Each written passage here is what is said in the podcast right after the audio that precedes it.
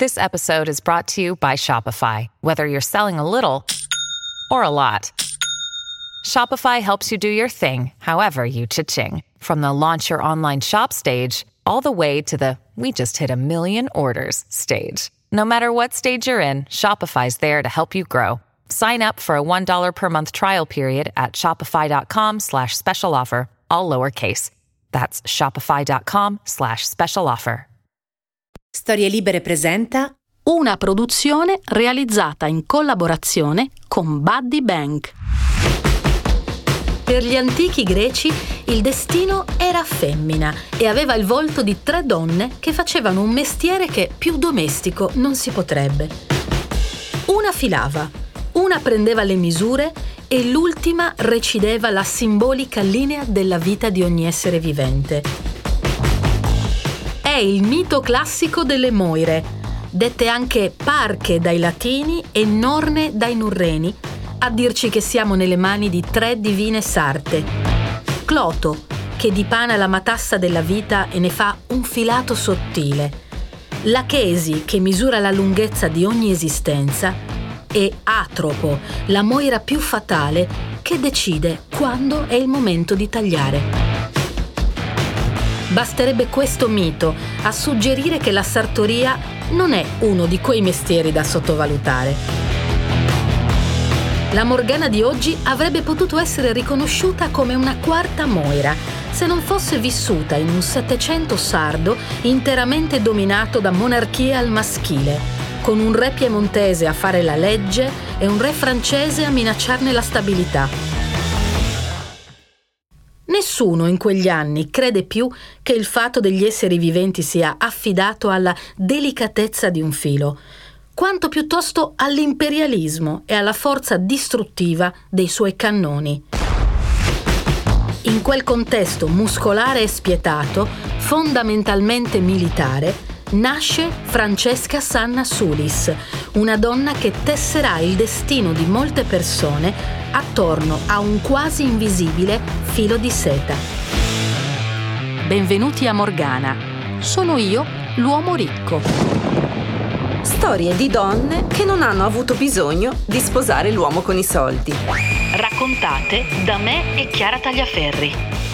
Questa è la casa delle donne strane, diverse, scomode, controcorrente, forse antipatiche e a volte persino stronze, ma sempre libere fino in fondo di realizzare se stesse. Forse sono donne che non sposereste o non vorreste come amiche, però mettetevi l'anima in pace. Non sono mai stati questi i loro obiettivi. Vogliono piacersi, non compiacervi. Questo spazio si chiama Morgana perché le rappresenta tutte, un po' fate e molto streghe, belle e terribili insieme. Conosciamola meglio dunque, la Morgana di oggi. La Sardegna del Settecento non è un luogo facile per chi ci nasce. Dopo tre secoli di dominazione spagnola, nel vecchio continente è in corso una lotta di potere degna di Game of Thrones e nel gioco delle grandi spartizioni tra casate europee, l'isola viene consegnata ai duchi di Savoia come fosse uno spicciolo, mentre la Francia si tiene l'inutile rocciosa Corsica. La Sardegna è invece un vero terno all'otto per i piemontesi ricchissima di materie prime minerarie e agricole, fornirà per decenni tasse, manodopera a costo zero, legno, argento, zinco, carbone, bestiame, pietre dure e marmi pregiati per i palazzi torinesi della dinastia nascente, nonché tonnellate di derrate alimentari di prima qualità che andranno a impreziosire le tavole delle famiglie aristocratiche piemontesi, la maggior parte delle quali sull'isola non metterà mai nemmeno un piede.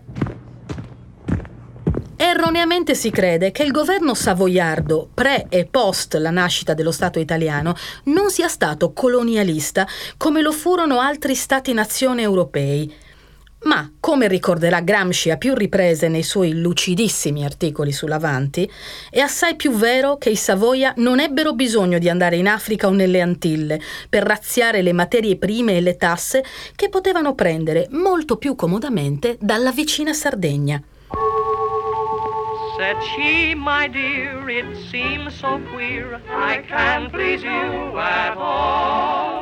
La storia di Francesca nel 1716 comincia quindi in un contesto politicamente ambiguo.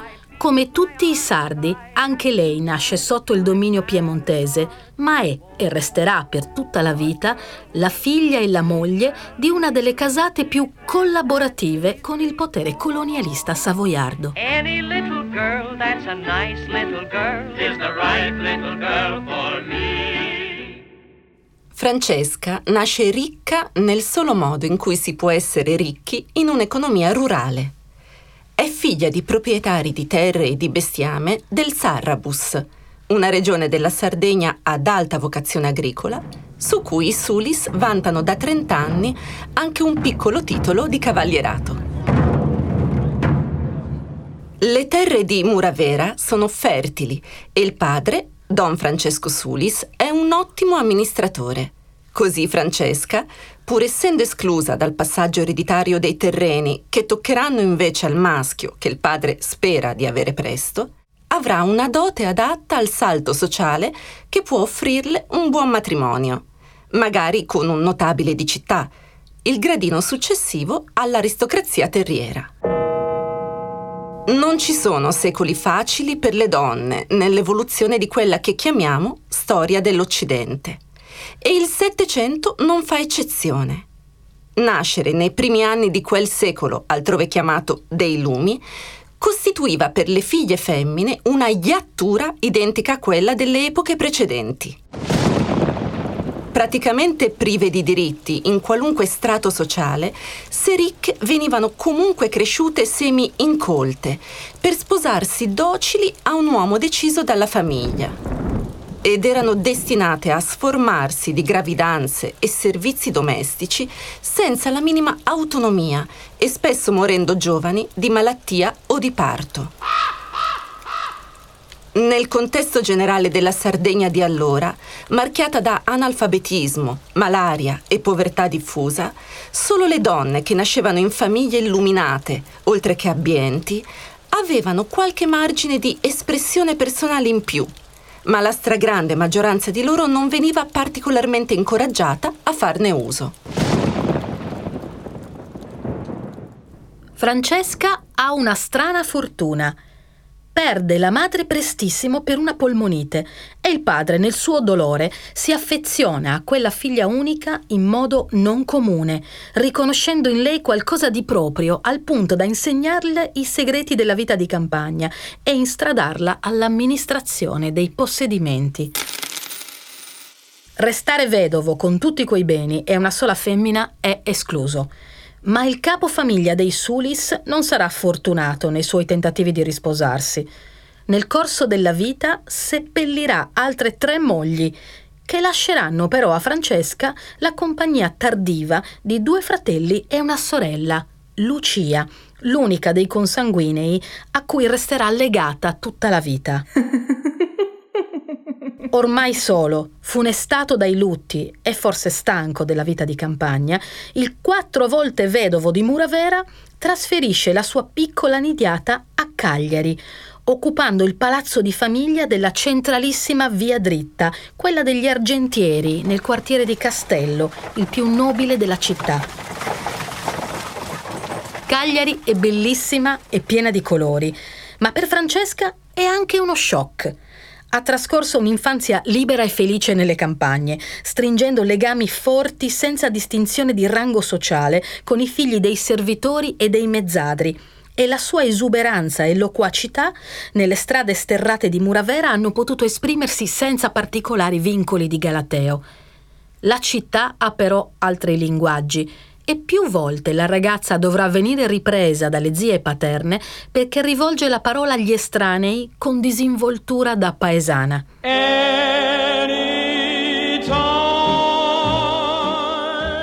Le cose sono cambiate adesso. Dopo aver curato per tutta la vita i terreni per i figli, per il padre comincia il momento di curare i figli per i terreni, investendo sulla loro formazione. Le scuole non esistono ancora e le famiglie ricche assumono dei precettori per l'educazione degli eredi, ma alle bambine, date in cura alle suore, non si insegna molto altro che leggere e far di conto, tutt'al più a suonare uno strumento. Il padre di Francesca è però un uomo curioso e colto, che vanta in casa una biblioteca con centinaia di volumi. E questo permette alla ragazza di accedere a strumenti di autoformazione che si riveleranno fondamentali negli anni a venire.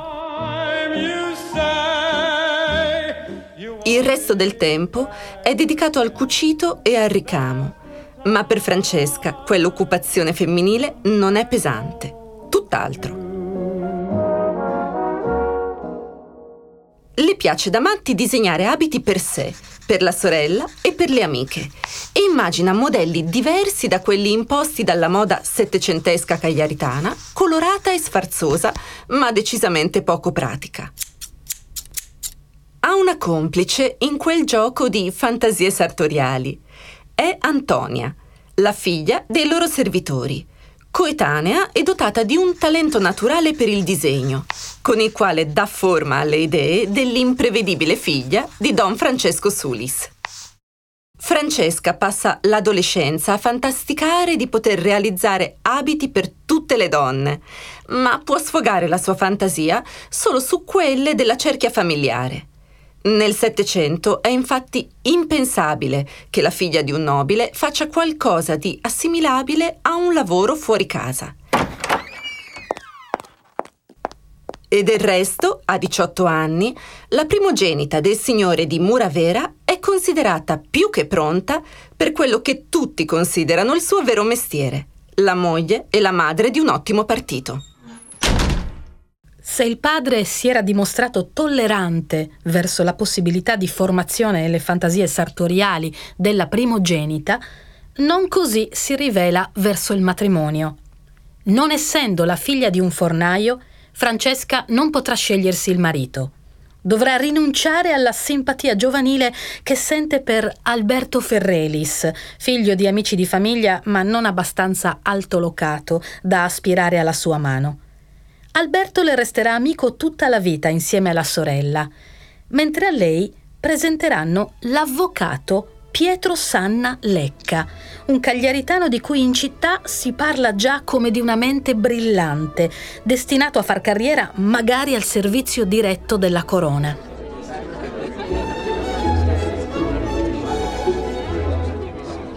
Le presentazioni tra i due avvengono alla festa da ballo per i 18 anni di Clara, amica di Francesca, e tutte le ragazze della loro cerchia, in modo più o meno dichiarato, indossano abiti disegnati da lei.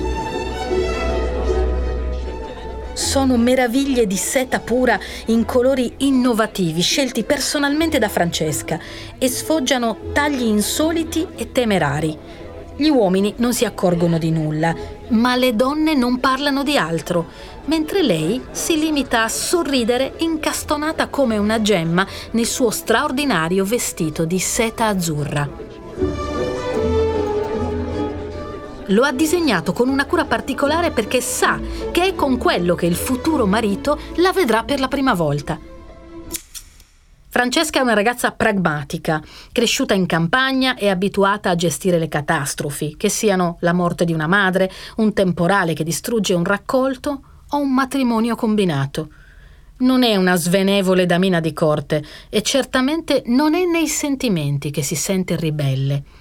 Si affezionerà a quell'uomo scelto per lei e con intelligenza negli anni ne farà il suo complice migliore in scelte che nemmeno il suo illuminato padre avrebbe approvato mai. Per farlo però dovrà prima pagare il prezzo richiesto alle mogli di tutti i tempi. Si presterà al rischio fisico di sette gravidanze, di cui solo tre andranno a buon fine, dandole due figli maschi, Raffaele e Stanislao, e la minore, Maria Michela. Nessuno dei tre rampolli somiglierà però alla pirotecnica madre. Contro il suo parere, uno diverrà prete, la ragazza si farà monaca e il primogenito resterà un introverso solitario per tutta la sua non lunghissima vita. Nel giorno in cui si sposa, Francesca non può immaginare che sopravviverà quasi a tutti quelli che nasceranno da lei. Le nozze sono però anche il momento in cui getta le basi affinché il sogno della bambina che è stata sbocci nel futuro della donna che vuole essere. Giocandosi la carta del capriccio della sposina, qualcosa tipo oggi non potete proprio negarmelo, Francesca mostra all'alta società cagliaritana cosa sa fare ignorando le proposte degli stilisti che fanno a gara per vestire sull'altare la figlia di Don Francesco Sulis, con la fidata Antonia si realizza da sola l'abito nuziale e disegna anche quelli della sorella e delle amiche, trasformando il suo matrimonio in una sfilata di talento sartoriale di cui a Cagliari si parlerà per mesi.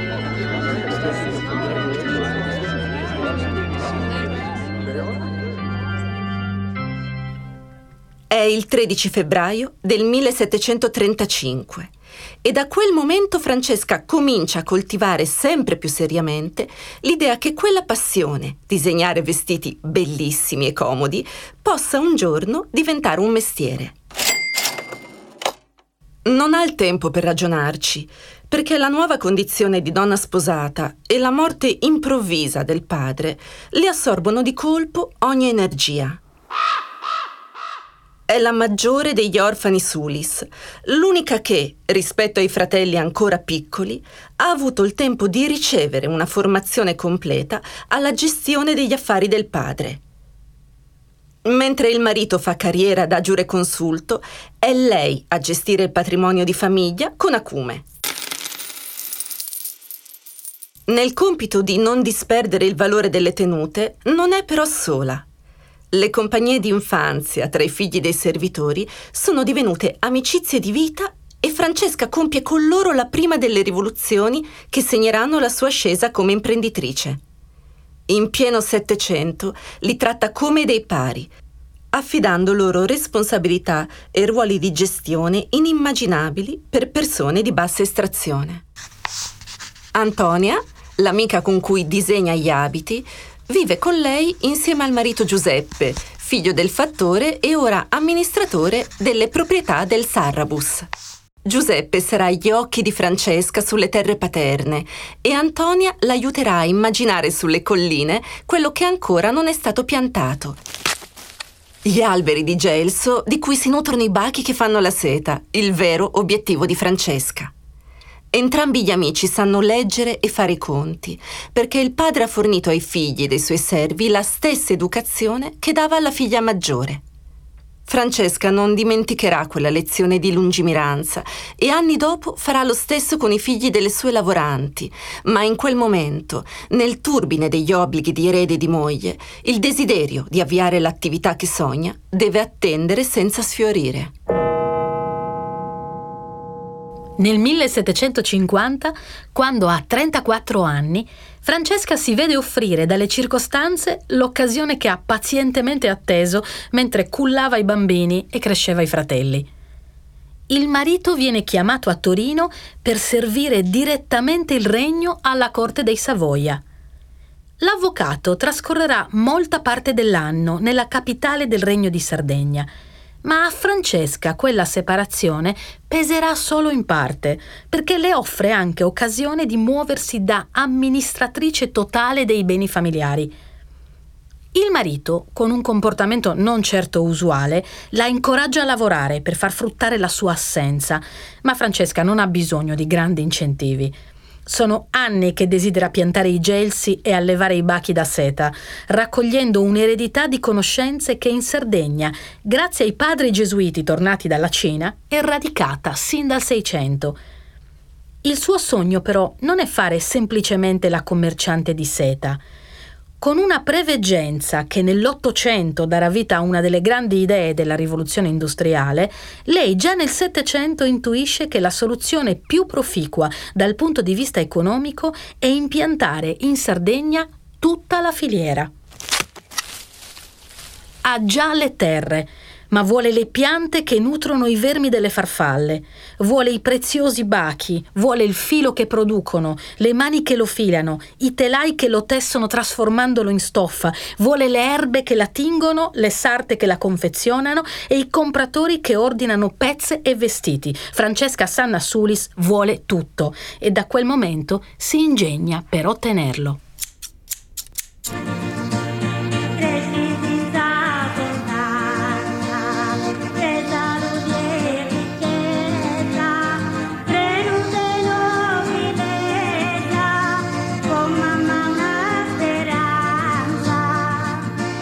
Mentre il fidato Giuseppe fa piantare le molte specie di gelso che occorrono per una produzione industriale, Francesca prende la casa materna di Quartucciu e insieme ad Antonia e alla sorella Lucia la trasforma in un laboratorio di tessitura all'avanguardia.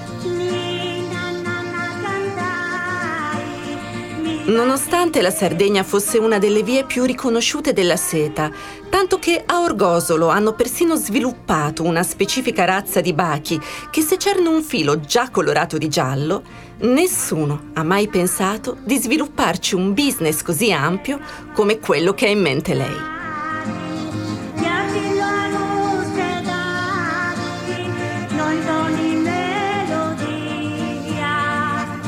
Sceglie le lavoranti una per una, chiamandole dal Sarrabus e dal Campidano. Le forma all'estrazione del delicatissimo filo e fa produrre un tessuto di seta di eccellente livello, che ha sul mercato un vantaggio senza paragoni. Il microclima della Sardegna consente infatti la schiusa dei bozzoli con 20 giorni di anticipo rispetto a ogni altra latitudine, soprattutto di quelle più a nord. Risultato è che la seta di Francesca è pronta per i compratori con quasi un mese di vantaggio sugli altri produttori. Alla qualità della materia prima si aggiunge la creatività stilistica. I modelli firmati da Francesca, i colori che sceglie e le lavorazioni della seta che si ingegna a far realizzare dalle artigiane locali sono talmente particolari che la sua fama varca in fretta i confini dell'isola e raggiunge le corti più esclusive, prima della penisola e poi d'Europa. Nel corso degli anni si moltiplicheranno per Cagliari i suoi atelier sartoriali dedicati alla confezione su misura. E tutte le dame di buona famiglia avranno nel guardaroba almeno un vestito firmato da donna Francesca. Il sobborgo cagliaritano di Quartuccio, dove persino i compratori francesi sono costretti a recarsi per scegliere personalmente le stoffe migliori, diventa in quegli anni un polo commerciale internazionale, al punto da meritarsi il soprannome, che oggi suona un po' comico, di Piccola Parigi. I compratori arrivati a scegliere le stoffe si trovano però davanti a qualcosa di altrettanto prezioso. Il metodo di lavoro Sanna Sulis non ha confronti nel resto d'Europa. Ai ragazzi e alle ragazze che lavorano nei laboratori viene infatti insegnato a leggere, a scrivere, a contare i rudimenti della botanica e tutto quello che c'è da sapere sull'allevamento dei bachi da seta, una disciplina altamente tecnica che ne fa degli operai specializzati, preziosi quanto quello che lavorano. Nessuno nel Settecento aveva mai pensato di fornire quel livello di istruzione alla manovalanza, ma Francesca aveva imparato la lezione di suo padre e aveva capito che avere maestranze competenti in un lavoro delicato come quello rappresentava un valore aggiunto impagabile diminuivano gli errori sul prodotto, sorgevano nuove idee nei processi e il risultato finale era di qualità nettamente superiore a quella dei concorrenti. Nonostante la delicatezza della materia prima, in tempi in cui non esistevano leggi a tutela dell'infanzia, Francesca non pensò mai di usare le piccole mani dei bambini per dipanare le centinaia di metri di filo di seta che componevano ogni singolo bozzolo. Fece invece qualcosa di totalmente controintuitivo per il suo tempo. Per lasciare le madri completamente concentrate sulla produzione, affidò i bambini alle suore e a giovani donne formate ai rudimenti della puericoltura, perché insegnassero a leggere e scrivere ai piccoli mentre i genitori stavano ai telai e nei campi. Quell'embrione di scuola materna non si era mai visto prima nella Sardegna sfruttata e colonizzata, dove l'imprenditoria era composta prevalentemente da capitalisti stranieri che non tenevano in alcun conto le condizioni della popolazione sottomessa. La rivoluzione di Francesca nell'organizzazione del lavoro era però appena cominciata osservò che le donne che si spostavano dai paesi per venire a tessere e curare i bachi a quartuccio finivano divise tra i doveri coniugali e il lavoro, che ne risentiva. Le nubili smettevano appena si fidanzavano e quelle che facevano più figli non riuscivano a conciliare, come diremmo oggi, il lavoro familiare e il reddito fuori casa. Francesca capisce che con un lavoro così specializzato la soluzione è lo smart working. Permette quindi alle donne di tessere a domicilio, addirittura arrivando a dare loro in dotazione un telaio domestico. Nella seconda metà del Settecento, Francesca Sanna Sulis dà lavoro a decine di famiglie e la sua impresa, così complessa e innovativa, in soli 30 anni cambia letteralmente l'economia del territorio su cui è insediata. Se era impossibile per le donne ricche non bramare il prodotto di quella lavorazione certosina, negli anni diventa altrettanto impossibile per gli uomini non cercare di carpire i segreti di un processo che fa profitti a sei zeri. Francesca sa difendersi e li custodirà sempre con cura, ma è scaltra e diplomatica accetterà di collaborare alla pari con uomini d'affari interessati forse poco alla moda, ma moltissimo ai guadagni collegati. Sarà un milanese dedito al commercio di stoffe, il conte Giulini, a intuire che quella donna sarda, volitiva e vulcanica può creargli dei problemi di concorrenza e con intelligenza, invece che averla nemica sul mercato, le propone una collaborazione che aprirà a Francesca le porte della moda milanese dove aprirà un atelier che vestirà con i suoi modelli le dame più ricche della corte meneghina. L'avvocato Pietro Sanna non solo non è scandalizzato da questo sviluppo della vita di Francesca, ma supporta la moglie in ognuno dei delicati passaggi degli accordi commerciali, dove nessuno si sogna di tentare di buggerare la consorte di uno dei più stimati giureconsulti del re. La politica fa parte della vita di Francesca tanto quanto l'economia e se i due ambiti sono difficilmente distinguibili ancora oggi, più che mai era vero allora. È la moglie di uno dei componenti più importanti del Consiglio reale. È una proprietaria terriera, una nobile e un'imprenditrice, praticamente un fenomeno di studio per l'aristocrazia torinese, che per la prima volta in trent'anni di onorato servizio chiede a Don Pietro Sanna Lecca di estendere alla sua consorte un invito a corte per una festa in onore dell'imperatrice Caterina la Grande. Francesca, quasi sessantenne, si mette in viaggio con un ampio corredo di stoffe e abiti e in due settimane raggiunge Pietro a corte, dove il suo carattere aperto e il linguaggio un po' sfrontato ne fanno subito un'attrazione sociale. Incontrerà anche Giovanni Battista Bogino, il temutissimo ministro delle finanze del regno, che per la Sardegna si era inventato le forche portatili per punire chi non pagava le tasse e per questo era odiato al punto che il suo cognome aveva assunto per metonimia il significato sbrigativo di boia. I due non si piacquero, ma Francesca era donna di mondo e la sua unica preoccupazione era tutelare il marito e gli affari. L'ultima cosa che le serviva era un nemico potente. Non si rividero mai più. Gli anni della vecchiaia, benché funestati dalla morte del marito, dell'amico Giulini e dei due figli maschi, si rivelarono per Francesca un'ulteriore occasione di sviluppo della sua visione innovativa.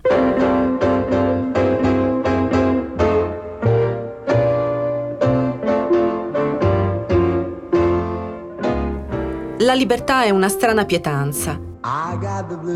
Non sazia, ma affama.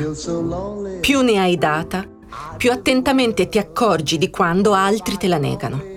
La casa della potente vedova Sulis, in quella coda di secolo, diventa il luogo in cui la borghesia colta cagliaritana si incontra per parlare dei difficili rapporti con la monarchia piemontese, dello sfruttamento del popolo sardo e della necessità di riforme strutturali che possano permettere alla Sardegna di svilupparsi secondo modelli propri.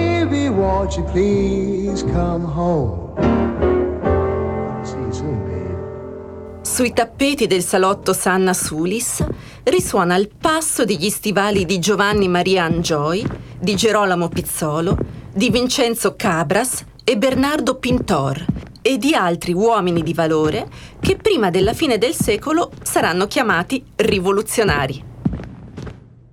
I piemontesi guardano con sospetto quel movimento di malumori, ma non immaginano che nella casa della vecchia commerciante di sete si preparino dei moti rivoluzionari antimonarchici. È il 1793 e i sardi, guidati da Pizzolo e vestiti con abiti da miliziani disegnati da donna Francesca, prima respingono un tentativo francese di impossessarsi dell'isola.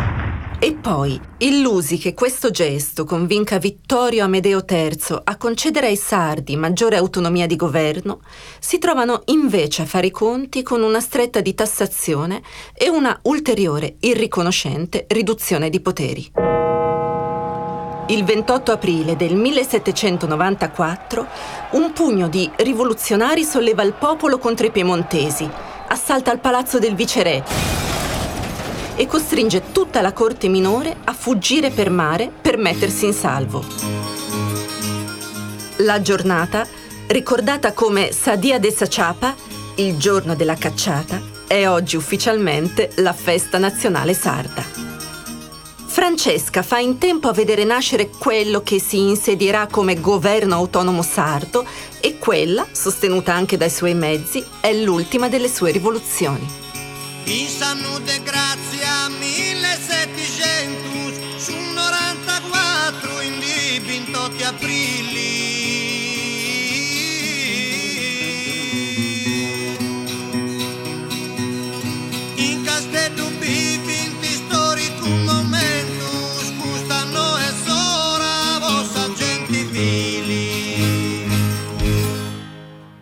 C'è un quadro molto famoso di Caterina di Russia, ritratta in una posa ieratica e potente che ben si confaceva al soprannome di Caterina la Grande con cui sarà ricordata nella storia. In quel dipinto l'imperatrice di Russia indossa un abito di seta colorata disegnato da Francesca Sanna Sulis, la donna che dalla periferia di una colonia monarchica fu capace di liberare se stessa dal ruolo imposto, di dare libertà alle persone a cui aveva insegnato un mestiere e fornito un'istruzione e persino di contribuire a dare un pezzo di libertà in più alla sua terra. Della sua eredità non resta quasi nulla, perché quello che una donna aveva fatto da sola in quasi un secolo, agli uomini bastarono pochi anni per disperderlo rimane il filo sottile di un racconto. Questo. A una tessitrice, però, non serve altro. Saluto Maria Luisa Frisa, critica e curatrice che dirige il corso di laurea di InDesign della moda e arti multimediali all'Università UAV di Venezia. Eh, molte pubblicazioni, molti testi sulla moda e su quello che ci gira intorno.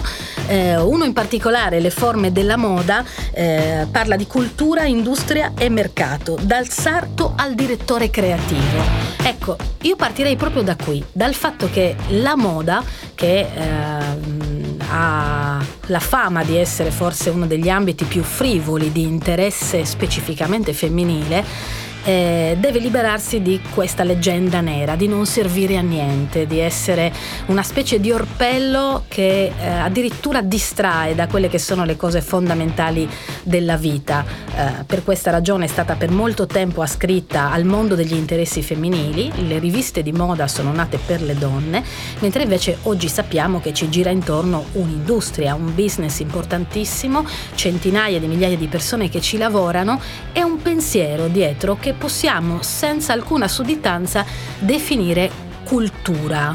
Come potremmo spiegare in che modo la moda fa cultura? Allora, intanto buongiorno, eh, beh, eh, hai fatto un'introduzione straordinaria, molto complessa, eh, mettendo insieme tutti i punti attorno a cui ruotano i problemi della moda no? e anche le sue soluzioni.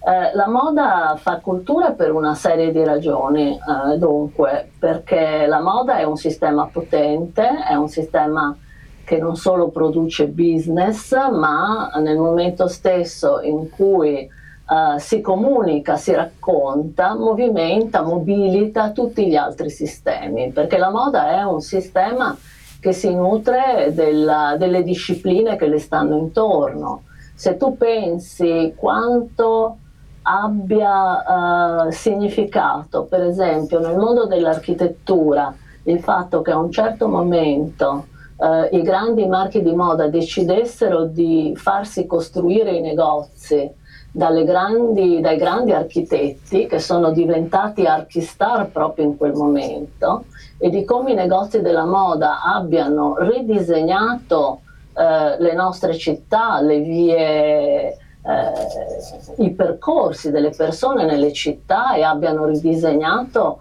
il gusto estetico delle nostre città, tutto questo ti fa capire quanto la moda eh, sia cultura e produca cultura, no? oppure quanto possa aver influito Uh, possano aver influito le scelte di molte delle scelte di molti designer di moda in fatto di arte contemporanea e abbiano definito con questo eh, l'accesso di molte persone all'arte contemporanea. Senti, Michela, potrei farti una lista lunghissima, spero in qualche modo di aver tracciato qualche interessante percorso. L'hai tracciato e devo dirti che sia io che Chiara Tagliaferri su Morgana abbiamo creduto tantissimo a questo valore eh, culturale della moda, tant'è vero che è la terza stilista di cui ci occupiamo. Siamo partiti con Vivienne Westwood, eh, siamo arrivate a Elsa Schiaparelli e adesso ci occupiamo appunto di Francesca Sanna Sulis, assai meno conosciuta delle altre due anche perché appunto appunto la sua vicenda si sviluppa nel Settecento e questo è un paese di corta memoria sempre quando si tratta delle storie delle donne. Tu giustamente hai evidenziato i legami che esistono tra moda e arte, tra moda e architettura, eh, tra la moda e altre discipline umanistiche, ammesso che possa esserci una cesura eh, nell'umanesimo tra le varie discipline, sappiamo quanto sono correlate, però quello che a me interessa particolarmente, soprattutto della vicenda di Francesca Sanna Sulis, ma anche della moda contemporanea, non è tanto il rapporto con l'arte quanto il rapporto con i soldi. Cioè mh, mm, ci piace pensare alla moda come qualcosa di effimero che non produce permanenza, che varia di stagione in stagione. In realtà è soprattutto un enorme business e io non ho, t- non ho sudditanze nei confronti del denaro, non credo che sia lo sterco del demonio, tutt'altro.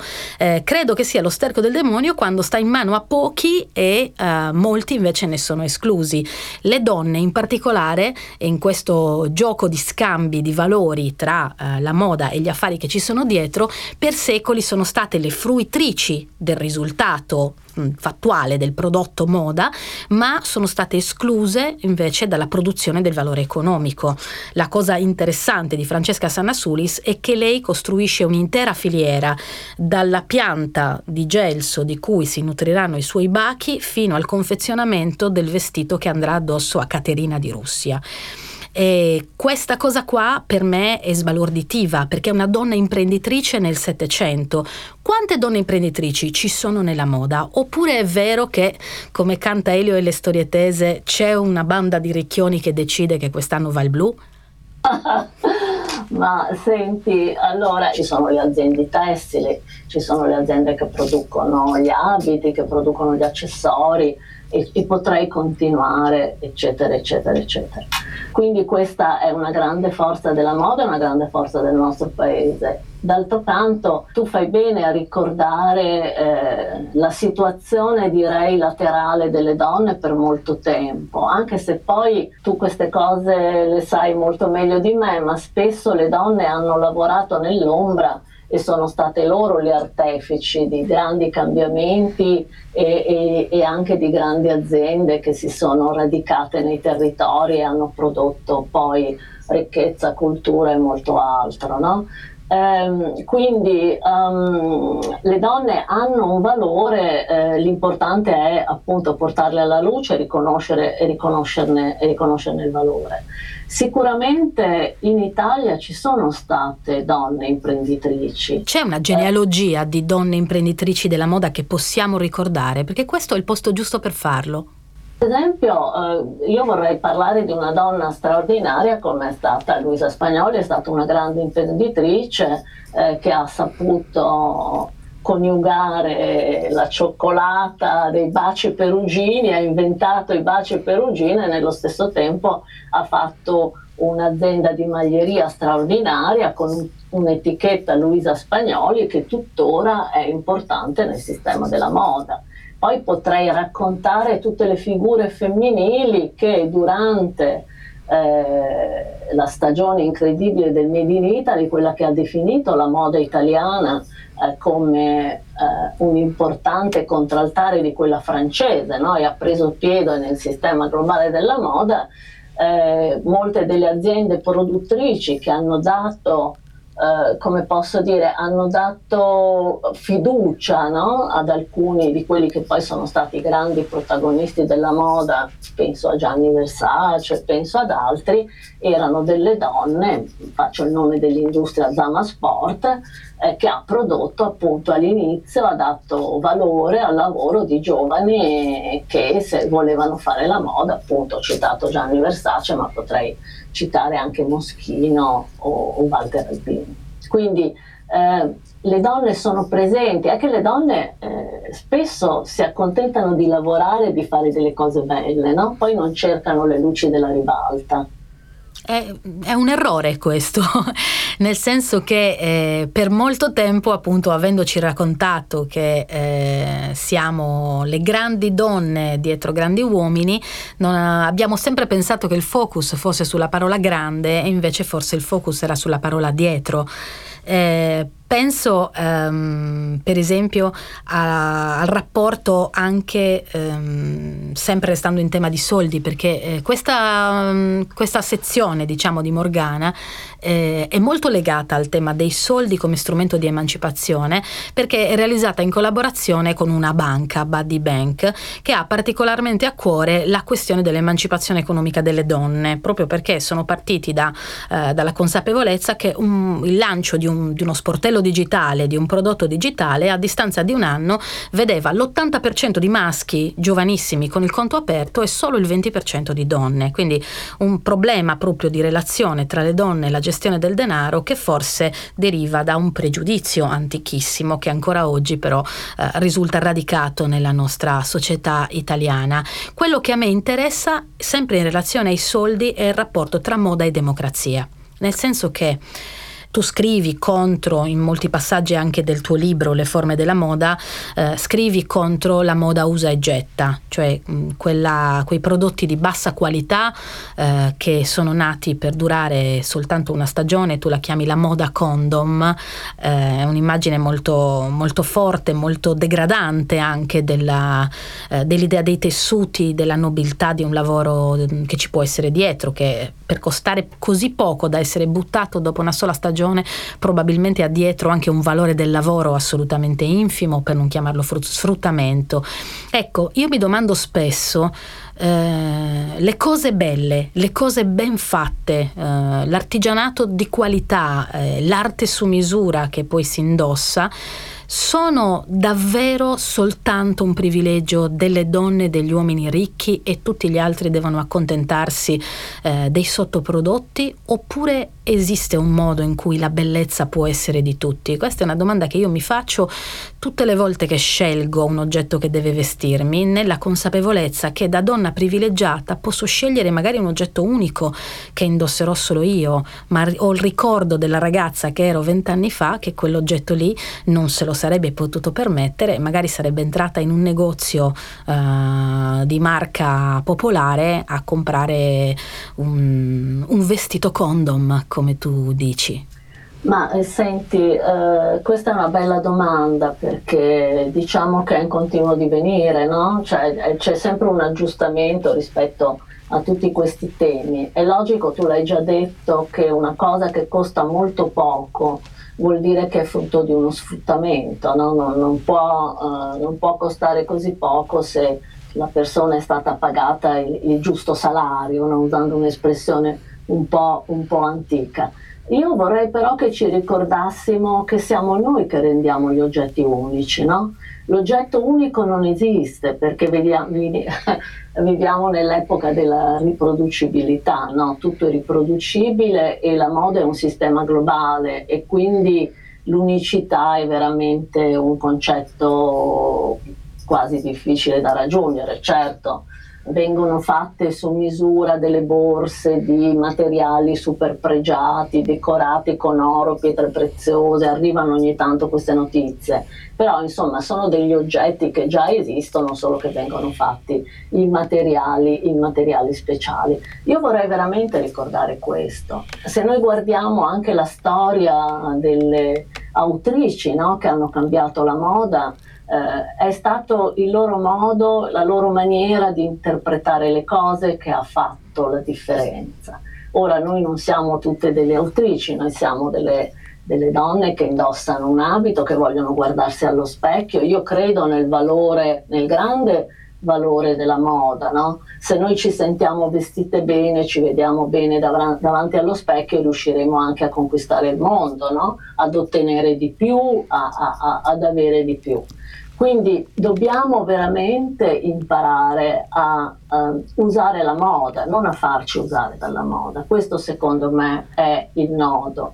Per quello io sono molto arrabbiata con tutte le persone che uh, credono di insegnare a vestirti, no? che quindi creano un'idea banale piccolo borghese della moda, no? è il modo in cui tu ti vesti che fa la differenza. Poi sono anche convinta di un'altra cosa, che certo ci sono degli oggetti straordinari che noi guardiamo nelle vetrine e che hanno dei prezzi irraggiungibili per molti di noi, però ci sono anche sempre di più delle crepe no, nel sistema dove si inseriscono delle persone eh, molte donne che fanno delle piccole produzioni, quelle che vengono chiamate produzioni indipendenti, che quindi sono fuori dalla logica del mercato, della pubblicità, eh, di tutto quel sistema che fa eh, lievitare i prezzi e che quindi eh, hanno dei prezzi che sono molto, ma molto accessibili. Ecco, quello che dici eh, un po' mi conforta, mi ricorda eh, anche quello che mi diceva mia madre da ragazzina quando magari mi compravo un capo appariscente a basso costo perché ero convinta in quel modo di riuscire a far vedere di me quello che non avevo il coraggio, in timidezza di mostrare.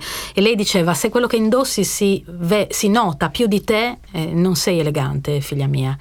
Eh, se, se grida più forte di te il tuo vestito, non sei elegante e questa cosa negli anni poi mi è tornata in mente molte volte. Tutte le volte che sono entrata in un negozio a misurare un vestito mi sono chiesta se la mia voce sarebbe stata più forte di quell'oggetto. E d'altro canto, tutte le volte che ho comprato qualcosa da mettere nell'armadio, spesso eh, con mio marito, con le persone, eh, soprattutto uomini devo dire, che avevo accanto, mi hanno spesso criticata dicendo vabbè ma come fai a dire non ho niente, ti compri un altro oggetto?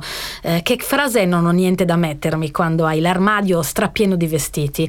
Ora, quando una donna dice non ho niente da mettermi, non sta dicendo che non possiede vestiti, sta dicendo non ho niente per vestire la donna che sono in questo preciso momento. Ecco, questa cosa qua, il, il potere della moda di vestire l'attimo del proprio tempo, eh, mi ha sempre interrogato. Cioè, la, mo- la, moda può essere conservatrice e confermare, come dire, eh, il tempo in cui tu stessa stai, stai, vivendo. Quindi hai bisogno di sentirti eh, davvero in, in, incardinata nell'istante. D'altro lato, però, molte volte la moda ha avuto slanci profetici e ha saputo immaginare un tempo che ancora non c'è c'era, addirittura precorrendolo.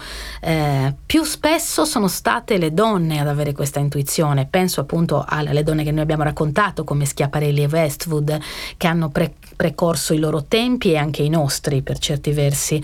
Eh, secondo te eh, la moda deve stare più nel tempo in cui eh, viene prodotta e quindi rispondere, come dire, a un sistema simbolico che già esiste o ha il diritto e forse anche il dovere di immaginare eh, impianti di significati che ancora non sono stati del tutto esplicitati?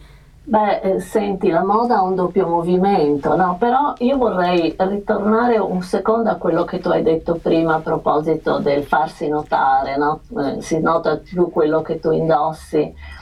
Per me, io, io voglio condividere con te una cosa molto, molto personale, personale. Per me la moda è stata sicuramente, quando io non, non pensavo ancora di occuparmi di moda, è stato, ed ero una teenager incazzata con il mondo, è stato un modo di trascendermi, no? vestirmi in maniera esagerata, no? anche sbagliata, anche eh, sopra le righe, eccetera, è stato però un modo di dichiararmi e farmi sentire speciale. Eh, la moda spesso ha avuto questo, questo grande ruolo Um, tu ti vesti in un modo diverso dagli altri, così ti fai notare e gridi, gridi tuo, la tua incazzatura o il tuo credo. Questo è stato Vivian Westwood no? nel, nel, nel, periodo del punk, questo è stato il punk. Le, le sottoculture giovanili sono sempre questo, un urlo contro il mondo. E l'abito è importante perché cambiarsi d'abito vuol dire anche cambiare il mondo, no? cioè ha un significato. Quindi eh, io sono per avere il coraggio di vestirsi sopra le righe, no? Cioè, eh, eh, certo, tu puoi, sicuramente mi puoi dire, eh, ma ci si può rendere ridicoli. Io in questo sono come la Vreeland, credo la, la, la, la grande direttrice di Vogue America degli anni 60. Eh, deve sempre uscire la personalità quando noi ci vestiamo, non dobbiamo aver paura di quello che vogliamo indossare, se però lo sappiamo portare che è sempre il, il, il nodo della questione. Poi la moda ha il doppio, scusami, ritorno a, alla, alla, tua domanda, la moda ha un doppio movimento, la moda deve scavalcare gli stereotipi e andare oltre, anche perché poi tutto quello che al momento del, della sua apparizione può sembrare qualcosa di importabile, come si dice spesso, no? ma io quella cosa lì non me la metterò mai. Poi entra nella cultura, no? il famoso movimento della moda, no? che eh, parte come rottura e poi viene inglobato, Beh, come l'arte contemporanea, Tutte, tutti i linguaggi di rottura che però eh, hanno un'aderenza, raccontano qualcosa della nostra società, sono parte della nostra cultura, del nostro mondo, sono una visione di qualcosa che noi sentiamo e che deve venire, in questo caso è importante, la moda è importantissima in questo e la moda poi, voglio dire, un esempio banalissimo, quello della minigonna, no? la minigonna al momento sembrava una cosa che doveva avere una vita molto breve, eccetera. Ormai fa parte integrante della nostra, del nostro modo di vestirci. È talmente vero che sia io che Chiara Tagliaferri in questo momento indossiamo una minigonna proprio mentre stiamo parlando con te e ti dirò di più, nessuna di noi ti direbbe mai ah ma quel vestito non lo metto perché non voglio trascendere, non voglio essere ridicola eccetera.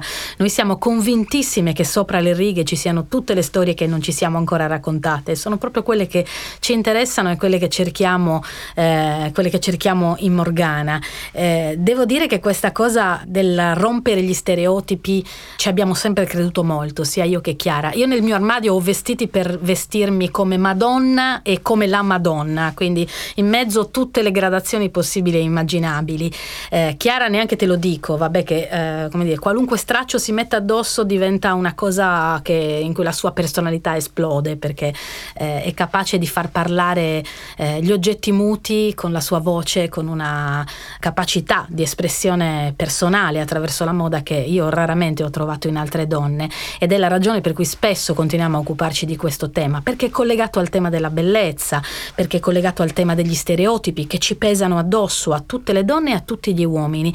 La moda per esempio ne ha rotto uno importante negli anni scorsi e io spero che continui a romperlo attraverso la creatività di stilisti e stiliste che hanno il coraggio di porre questioni politiche attraverso i vestiti, per esempio la scelta di trascendere i generi e di non produrre vestiti per maschi e vestiti per femmine, ma eh, o per l'idea di maschio e di femmina che la società veicola, ma cercare invece eh, delle forme, eh, delle storie di stoffa che possano stare addosso all'identità fluida che ciascuno può sentire di avere o desidererebbe, desidererebbe avere. Ecco, su questo ti chiedo, secondo te il no gender o la gender potrebbe essere uno degli ambiti politici in cui la moda gioca una delle sue partite? Ma eh, guarda, anche questa è una, è una, domanda importante perché mentre parliamo, eh, appunto, e, e, sai che le domande ti aiutano sempre, le conversazioni ti aiutano ad andare avanti, a riflettere eh, su quello che, che, che sta succedendo. Io credo che una cosa che dobbiamo ricordare, che è sempre molto importante, è che comunque la moda eh, ha um, un valore comunicativo altissimo e spesso quello che io dico ultimamente, anche guardando quello che succede nella moda e guardando poi anche la restituzione che viene fatta della moda sui giornali, per esempio, chi fa la moda, gli autori della moda, a me piace chiamarli autori, ma appunto il, il, um, ricordiamo quanto la figura del direttore creativo, no? che è l'ultima declinazione eh, del, della figura del creatore, come dicevano i francesi, no? dal sarto al direttore creativo, è una figura che costruisce dei mondi e costruisce degli immaginari, non fa più dei vestiti, costruisce dei mondi dove noi dobbiamo desiderare di andare a vivere. No? Le... Ma questi immaginari sono importanti perché? Perché la moda che è superficiale, come si dice, ma noi questa parola superficiale la dobbiamo usare come una parola aperta, no? La moda, proprio perché è superficiale, ha la capacità di sorvolare il tempo, di guardare il tempo con una libertà che spesso manca alle discipline che per esempio si arroccano. Nel, io che vivo all'interno dell'università ci sono questi ambiti disciplinari che non sono assolutamente permeabili. La moda è permeabile, è porosa, capta tutto, è un sismografo dell'area di intorno. No? Quindi in tutte una serie di temi che sono fondamentali nella nostra cultura contemporanea, la moda è stata molto veloce e come dici tu ha sicuramente contribuito moltissimo a far passare le tematiche di genere, a far passare i temi del femminismo. Tu mi dirai, spesso la moda li usa a livello comunicativo. Sì, ma voglio dire, chi è che non usa molti dei contenuti per comunicare delle cose. Però la moda, questo, la moda è un sistema globale che è accessibile a tutti e in questo modo diventa anche, eh, secondo me, si è assunta anche la responsabilità di rendere comprensibile a molti certi concetti che sono complessi. Sicuramente il tema del genere, della, della sessualità, eh, nella moda um, ha un valore eh, importante e sicuramente mh, mm, la moda è riuscita a veicolarne i diversi contenuti e le diverse sfumature. Poi la moda non ha pregiudizi, non ha retropensieri, in questo, in questo è molto libera. E sicuramente anche molte riviste indipendenti nel definire l'immaginario attraverso la fotografia di moda sono riusciti secondo me a veicolare molto bene non solo un cambiamento nel modo di vestire, un'accettazione eh, di un modo di vestire che è molto fluido, ma anche l'accettazione dei nuovi corpi, di quelle che sono le nuove fisicità e anche degli atteggiamenti cambiati, delle, delle, delle emozioni e delle sensibilità diverse. Secondo me è molto interessante anche il cambiamento di, del, dell'uso delle parole che, che è avvenuto no, nel tempo. Uh, noi adesso non possiamo più usare una parola come androgeno perché eh, non è l'androgeno quello di cui stiamo parlando, ma è una fisicità in cui si fondono gli attributi dei generi diversi, che è una cosa assolutamente interessante. Ora non so se ti ho risposto, se ho divagato troppo. Non, No, mi hai risposto e mi hai dato anche ulteriori suggestioni eh, su quello che la moda potrà fare su temi contemporanei, eh, come per esempio la sostenibilità ambientale o altri ambiti decisamente politici. Eh, vorrei avere tutto il tempo del mondo per parlarne, ma qualcosa mi dice che questa non è l'ultima Morgana eh, del mondo della moda di cui noi ci occuperemo. Io ti ringrazio, Maria Luisa Frisa, per essere stata con noi e per averci dato questo contributo così acuto su un mondo cui, in cui siamo totalmente immersi ma di cui sappiamo davvero poco. Ringrazio anche il fatto di aver potuto fare incontrare la storia di Francesca Sanna Sulis, che è davvero una storia eh, troppo poco nota anche alle persone della moda, perché eh, credo che il modo in cui le donne hanno cambiato nascostamente eh, il corso degli, degli eventi nella storia sia una delle sia rappresentata benissimo dalla metafora del filo che tiene insieme gli orli, che tiene insieme eh, i bordi del tessuto e neanche ti accorgi che c'è quando è fatto bene. Ecco, io vorrei che questa tessitura, che questo filo di donne che tengono insieme i pezzi eh, finalmente si vedesse, perché così in questo modo ci renderemo conto di quanto questo mondo a pezzi deve al lavoro di cucitura delle sarte di queste parche, moire misteriose eh, che hanno appunto che ne hanno fatto il destino. Quindi ti ringrazio di far parte di questo mondo, di continuare a raccontarlo nella sua profondità, non solo nella sua per- superficialità. Ti ringrazio. Questa era Morgana, sono io, l'uomo ricco. I testi che avete sentito sono scritti da me e da Chiara Tagliaferri con la regia di Guido Bertolotti Noi vi rimandiamo al prossimo incontro con un'altra donna, un'altra strega. Per sentire le puntate precedenti e quelle future, storielibere.fm. Una produzione storielibere.fm di Gianandrea Cerone e Rossana De Michele. Coordinamento editoriale Guido Guenci.